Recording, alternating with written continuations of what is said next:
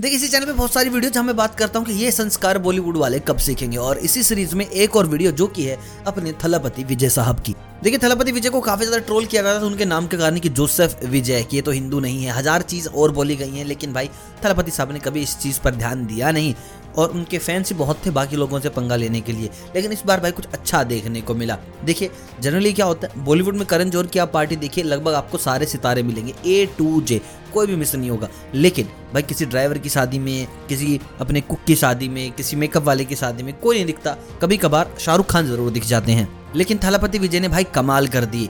और थलापति अपने शूट छोड़ के आए, मैं आपको बता दूँ। थलापति विजय अपनी अगली मूवी के लिए शूट कर रहे हैं एंड उनको पता चला जो उनके ड्राइवर हैं, उनकी शादी है एंड वो काफ़ी लेट हो चुके हैं। तो भाई वो शूटिंग के कपड़ों में ही चल पड़े कि भाई ये देख लेंगे बाद में क्या करना है कि क्या नहीं करना, मैं लेट नहीं होना चाहता, मैं भूल गया था।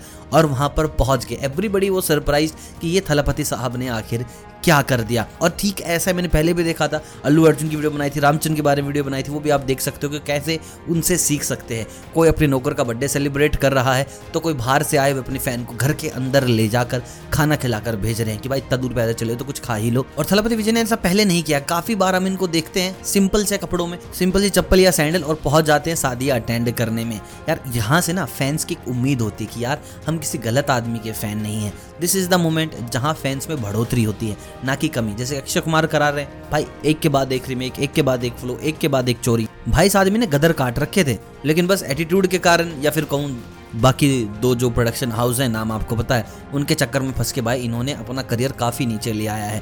बाकी अगर आप भी थलापति विजय के फ़ैन हैं तो कमेंट कर दीजिए कि भाई साहब, हमें भी चाहिए अपनी शादी में, या फिर डू लेट मी नो अगर आपकी शादी होती है तो आप किस स्टार को चाहते हैं कि यार वो तो मेरी शादी में ज़रूर ज़रूर आए। मिलता हूँ बहुत जल्द, अलविदा।